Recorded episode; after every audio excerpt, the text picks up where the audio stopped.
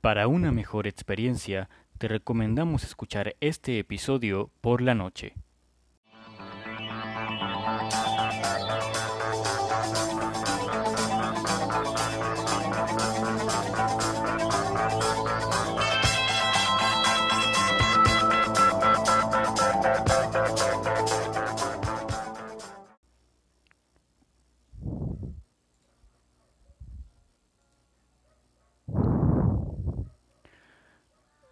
Bueno, bueno, bueno.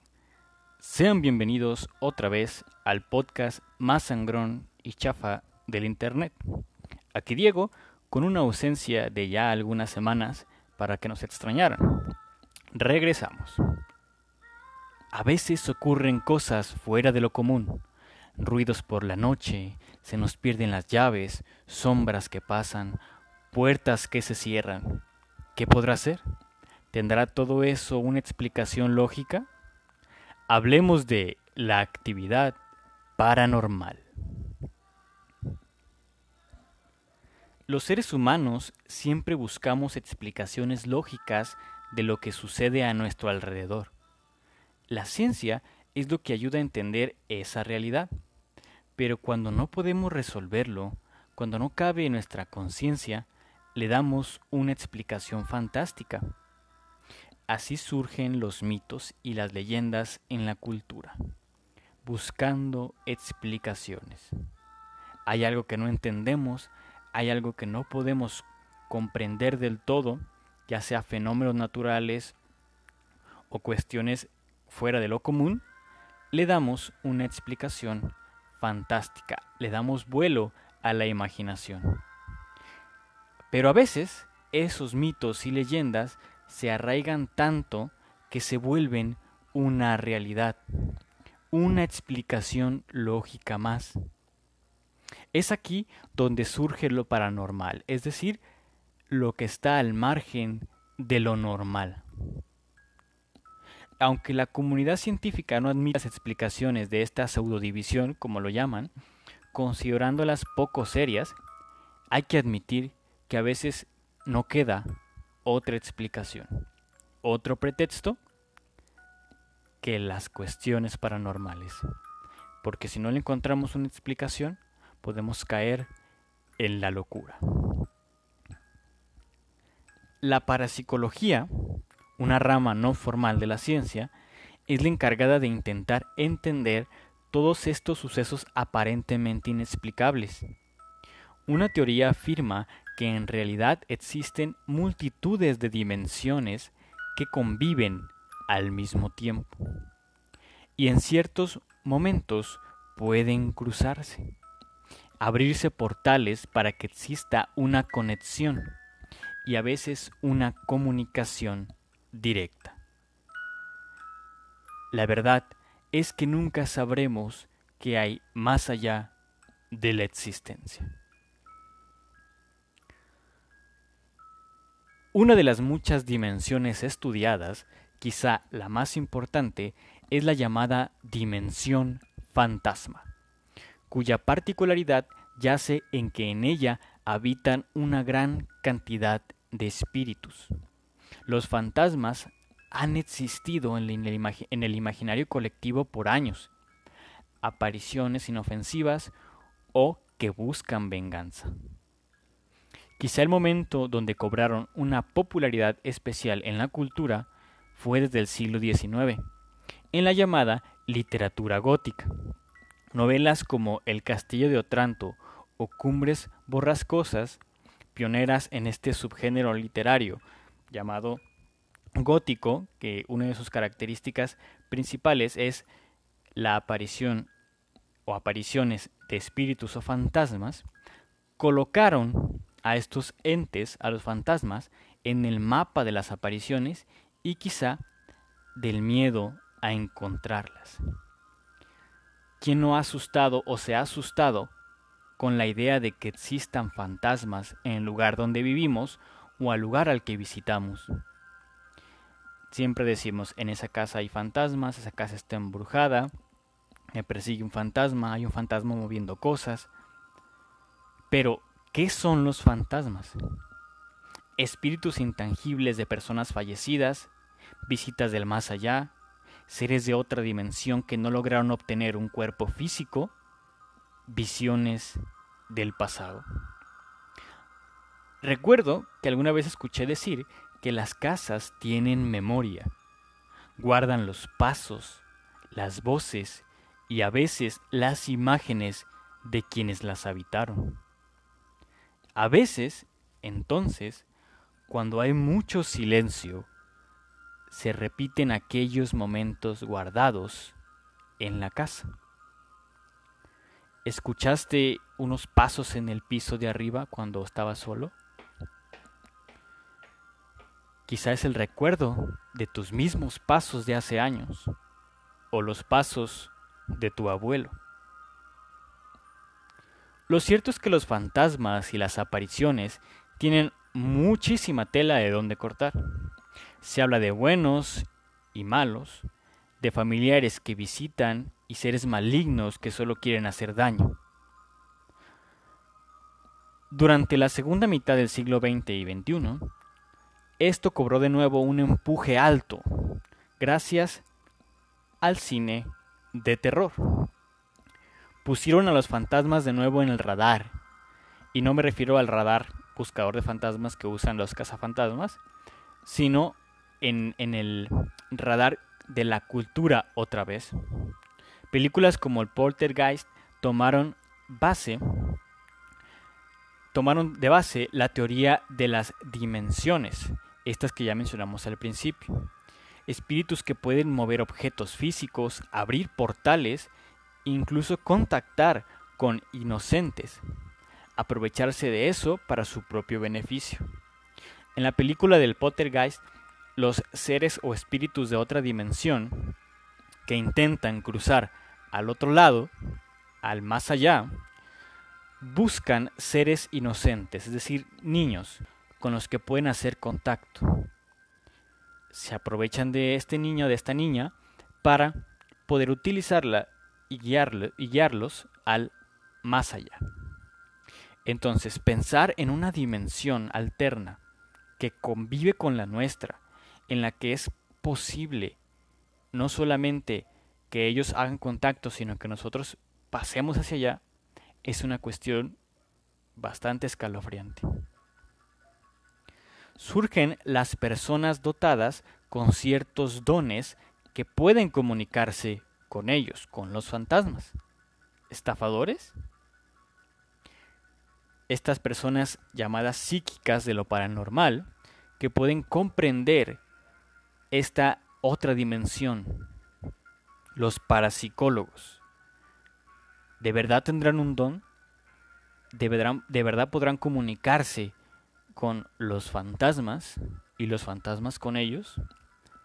Tenemos, por ejemplo, el caso de esta serie muy famosa llamada Almas Perdidas, en la que la protagonista podía mirar y entablar comunicación con los fantasmas tenemos otro tipo de parapsicólogos como el que aparece en la película Ghost, que solamente puede escucharlos, no puede verlos. ¿Será verdadero o serán simplemente estafadores que lucran con la creencia y la facilidad de intentar tomar esto como pretexto para entender las cuestiones que están fuera de nuestro alcance? También aparecen los llamados cazafantasmas, personas que pueden encerrar y liberar a estos seres. Y no me refiero solamente a los cazafantasmas clásicos que ya conocemos, esta película de comedia, sino cazafantasmas que de verdad dicen, capturan a los fantasmas. Tenemos el caso aquí en México de Carlos Trejo, ¿no? Este señor eh, figura media extraña, un poco rara, que se dedica precisamente a cazar fantasmas. Así como Maussan se dedica a encontrar evidencia extraterrestre, pues este hombre se dedica a buscar evidencia fantasmal. ¿Qué otras dimensiones existen? Si hay alguna donde las ánimas sin descanso habitan, entonces puede haber otras. Una donde seres pequeñitos, traviesos o malvados pueden ir y venir a su gusto. Los duendes. ¿Te has preguntado por qué si dejas una cosa en algún lugar, aparece en otro?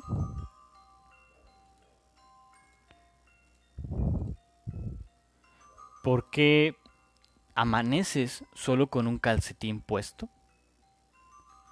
¿Quién perdió tus llaves y el control de la tele?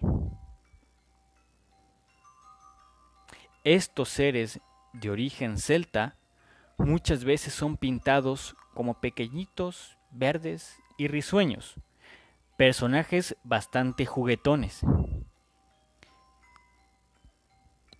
Pero también pueden tener cara de culeros, dientes afilados y con ganas de atravesarte con las tijeras que tienes al lado. El llamado Leprechaun es uno de ellos es un ser monstruoso que se dedica o que viene al mundo a solamente asesinar, causar maldades, etc. Tiene demasiada sed de sangre. ¿A qué se debe entonces que te toque un pitufo, un ser bonito, un duendecito curioso? O este ser del mal, este leprechaun. Muchos creen que cuando eres muy envidioso, criticas y no sabes compartir, este amiguito con uñas afiladas y cara arrugada te hace una visita por las noches. Lo cierto y comprobado es que los duendes, mejor conocidos como Celtian, es otro tipo de duendes, toman forma corpórea para hacernos la vida imposible. Su carácter es malicioso, perverso y su imagen resulta grotesca. Son los causantes de que pierdas muy a menudo las llaves de tu casa, escondan el control o hagan llorar a tu novia sin ninguna razón aparente, o haciendo que ellas cambien de humor de forma incomprensible.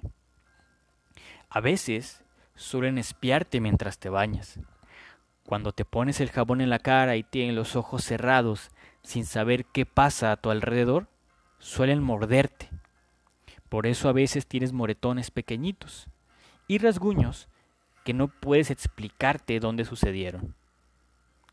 Revisa muy bien tu ropero antes de dormir.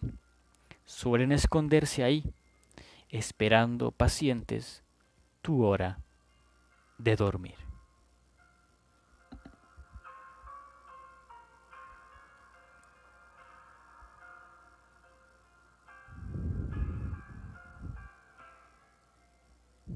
La última dimensión de la que hablaremos en este podcast es quizá la más peligrosa de todas.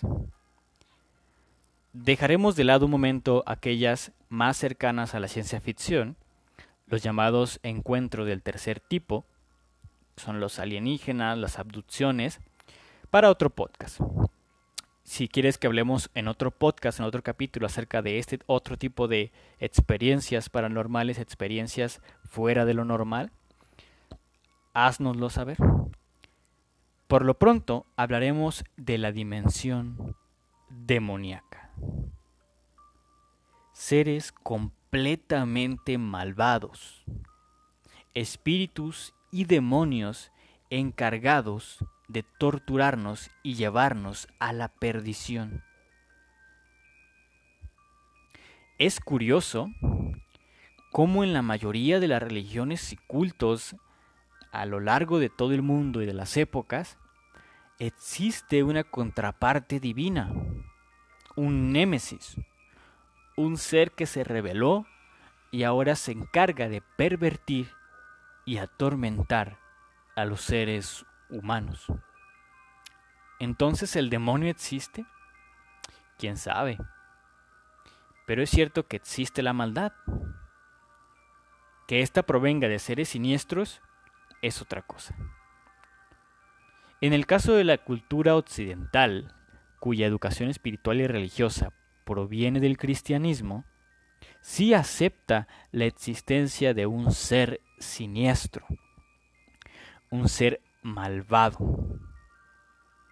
Su líder, que ya todos lo conocemos, puede ser Satanás o Lucifer, Belcebú, etcétera, varios nombres que toma dependiendo la cultura y la época, es el nombre más sonado. Sin embargo, el cristianismo acepta que existe una infinidad de seres demoníacos que conviven, es lo peor de todo, que conviven con nosotros los humanos. Y a veces es posible que puedan apoderarse de cuerpos físicos, ya sea de cuerpos humanos, de personas o de objetos, sobre todo muñecos. Es ahí donde surge el exorcismo, la rama religiosa encargada de expulsar y regresarlos a su procedencia. Esto es real, hijo, esto es real. El exorcismo existe porque es una rama de la religión. Hay sacerdotes que estudian y se encargan de esta rama específica de, los, de la dimensión de los demonios. Hay demoniólogos, esto, esto es serio. Hay personas que van a Roma a estudiar específicamente las cuestiones demoníacas. Y ya no lo toman solamente como una cuestión moral de decir hay un bien, hay un mal, hay un ser que castiga, un ser que premia, pórtate bien, etc. Sino que realmente afirman que existen los demonios. Es ahí lo preocupante.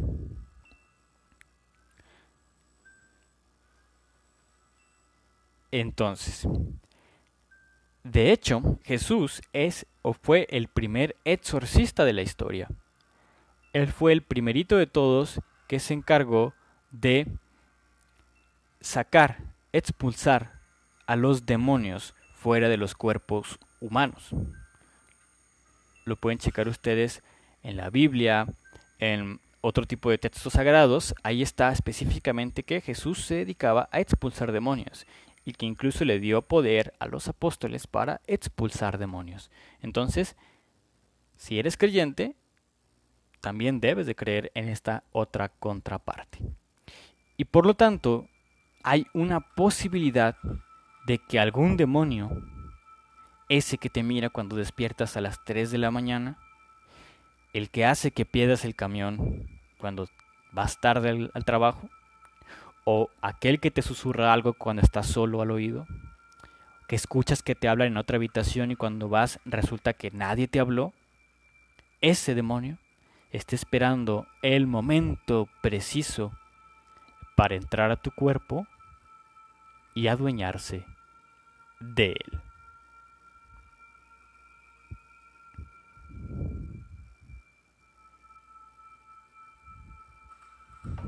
Independientemente de cuál de estas dimensiones existan, que existan en la realidad, en verdad, alguna vez nosotros hemos experimentado momentos a los que no les encontramos explicaciones. Les pedimos entonces que nos compartieran alguna anécdota donde lo paranormal se hubiera hecho presente en su vida. A continuación, vamos a leer y escuchar las experiencias que nos mandaron a, nuestro, a nuestra página oficial de Facebook para ver si alguna de ellas, alguna otra persona que está escuchando se identifica, recuerde que también lo vivió, y para ver si alguna de ellas se puede explicar con alguna de estas dimensiones que mencionamos hace un momento. Algunos de los nombres que vamos a escuchar a continuación de las anécdotas fueron cambiados para salvaguardar la seguridad de su portador. No vaya a ser que al contar la historia, el espíritu o el demonio o el duende que los acecha quiera tomar venganza por andar divulgando su relación. La primera es de una escucha desde Vancouver. La llamaremos Ana Banana. Ella nos cuenta lo siguiente. Hace tiempo que hay algo en la casa. Los ruidos y las voces que escuchamos no son inventos, no son imaginación. Pero lo que comenzó como una serie de eventos aislados, poco a poco se fueron materializando hasta interactuar con todos nosotros. Aquella vez dejamos de creer que todo era casualidad. Estábamos platicando tranquilos en nuestra habitación cuando, sin previo aviso, le cayó un objeto a mi hermano. Era un limón pequeño. Como siempre no le tomé importancia, pero recordé que no había nadie más en la casa, y el limón provenía del patio. Y no fue el golpe de una caída, sino de una que hubo una fuerza de por medio. Alguien, alguien tuvo que aventarse. Poco a poco las manifestaciones cobraron más violencia y aparecían incluso frente a nosotros. De la nada, se empezó a mover el espejo que estaba al lado de nuestro comedor y rápidamente lo comenzaron a grabar. Era la evidencia que necesitábamos. Sin embargo, la sorpresa fue mayor cuando vimos el video. Lo que estaba grabado era el techo de la casa, cuando en realidad grabaron hacia el espejo. La experiencia más paranormal sucedió durante la madrugada y me pasó justamente a mí. Me desperté de la nada y al instante escuché que al pie de mi cama estaban botando una pelota. Nadie más la escuchó. Solo yo tenía el sonido taladrando mis oídos. No quise voltear. Me aferré a la idea de que era un simple sueño, cuando sabía que estaba completamente despierta y que estaba sucediendo. Pues vaya, parece que Ana, nuestra escucha Ana, tiene una casa con algún portal abierto, eso seguro, porque pues son ya cuestiones bastante bastante fuertes que son manifestaciones físicas completamente. Vamos a escuchar la siguiente de una escucha más que se llama Tumorcita Benavides nos cuenta lo siguiente. Las experiencias paranormales que he vivido están íntimamente ligadas a mi abuela. En el velorio de mi abuelita, cuando todos estábamos afuera, mi tía y primos dijeron que en el patio de mi casa alguien me estaba hablando. Cosa rara, pero como soy curiosa, fui a ver quién podría ser. Descubrí que no estaba nadie adentro. No se me ocurrió ninguna explicación ni lógica ni paranormal. Solo sentí un escalofrío.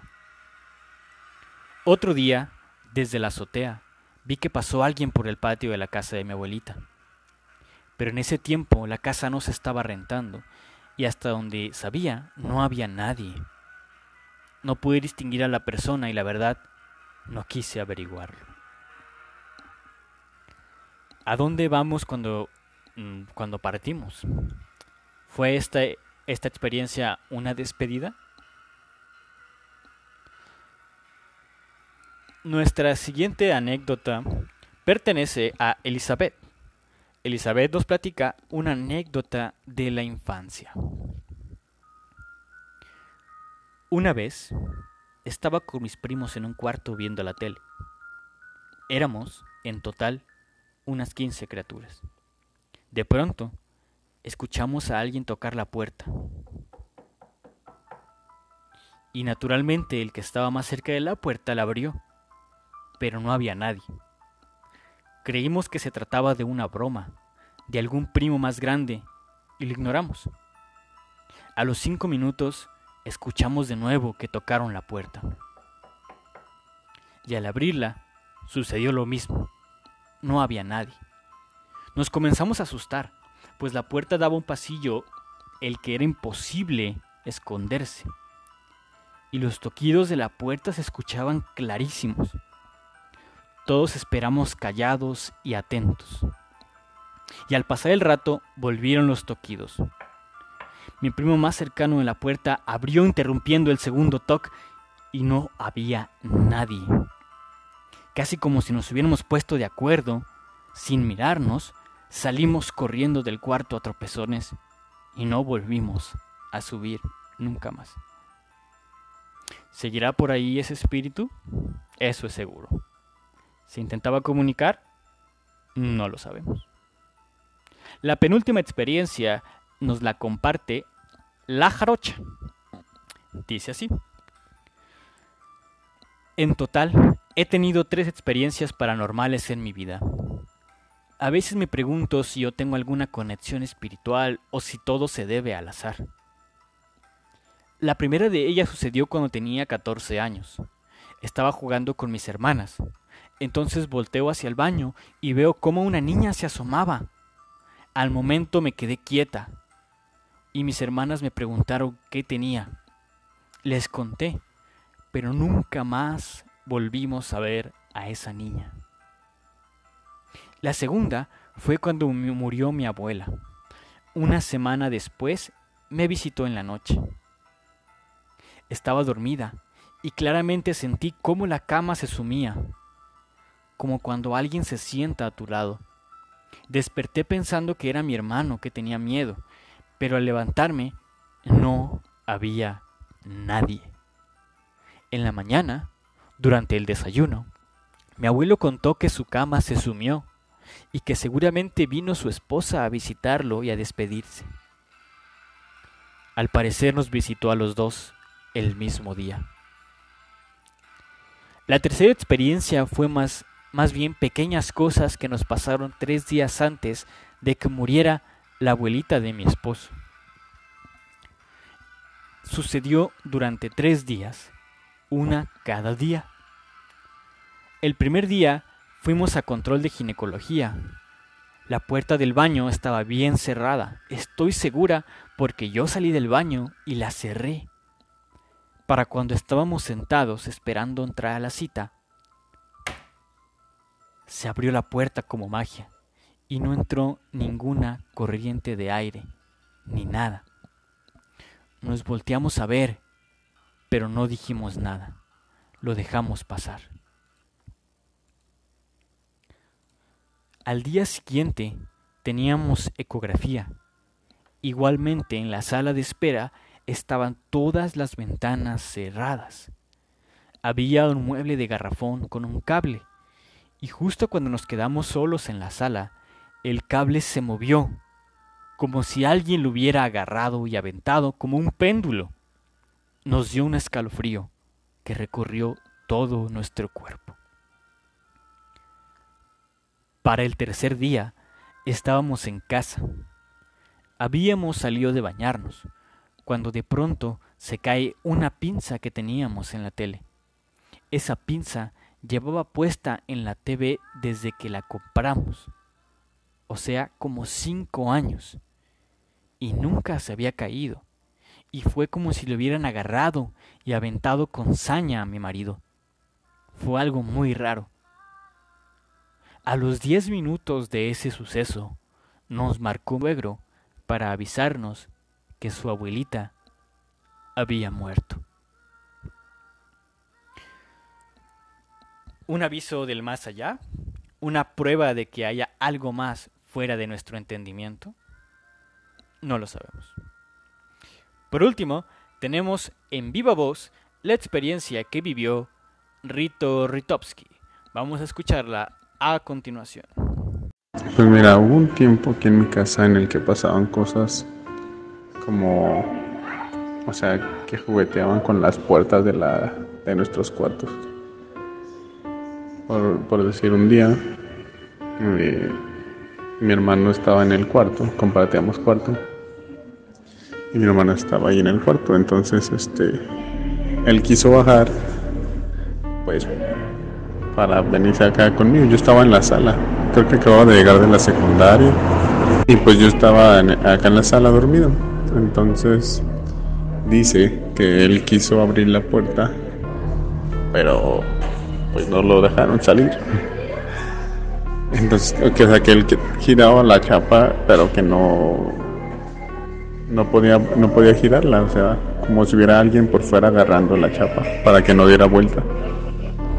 Entonces, pues que vio como una sombra por abajo de la puerta y que hasta dijo, ya déjame salir, carnal. O sea, como pensaba que era yo, pues. Pero pues ya que lo dejaron salir, vio que no había nadie. Y ya que bajó a la sala, pues se dio cuenta que yo estaba allí acostada en el sillón. Y mi mamá pues también estaba acá abajo en la cocina. Entonces pues esa fue una. Y la, la otra es que una una noche ya estábamos todos dormidos, todos en nuestros cuartos. Entonces cuenta mi hermana que le abrieron la puerta de su cuarto. Era una noche, pues yo, estaba lloviendo, era una noche lluviosa. Pues estaba haciendo aire, entonces pues lo primero que quisimos eh, argumentarle todos era que pues a lo mejor no había cerrado bien la puerta y como estaba haciendo aire, pues se había abierto, ¿no? Pero pues cuenta ella que en lo que se alcanzó a despertar, que vio como una sombra ahí de alguien que, estaba abriendo la puerta. Entonces que ella se paró y se paró a revisar y pues que no había nadie. Entonces, pues a partir de entonces mi mamá puso rosarios en, todas las puertas de nuestros cuartos. Y pues ya, como que dejaron de pasar ese tipo de cosas.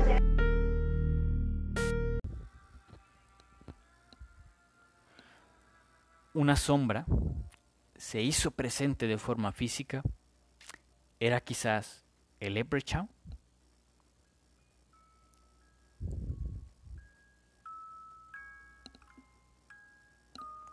Sea cual sea tu postura respecto a lo paranormal, no cabe duda que no estamos solos en el mundo. Hay algo más fuera de nuestras capacidades sensitivas que aunque son complejas, son por completo primitivas. Un sexto sentido que quizá es necesario para comprender lo que no podemos explicar. La sensibilidad al mundo que se va perdiendo conforme más materialista e individual se vuelve. Sangrones y sangronas.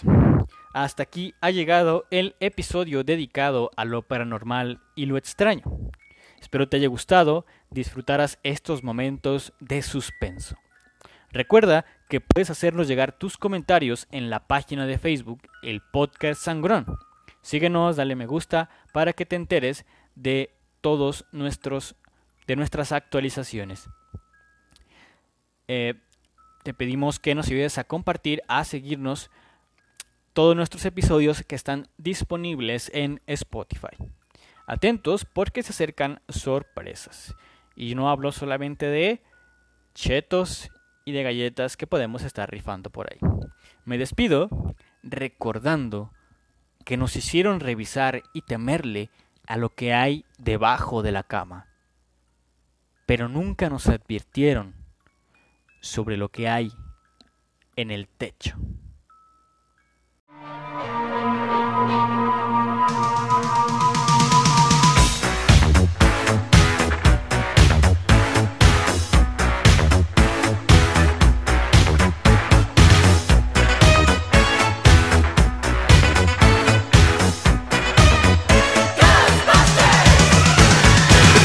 strange in your neighborhood. Who you gonna call?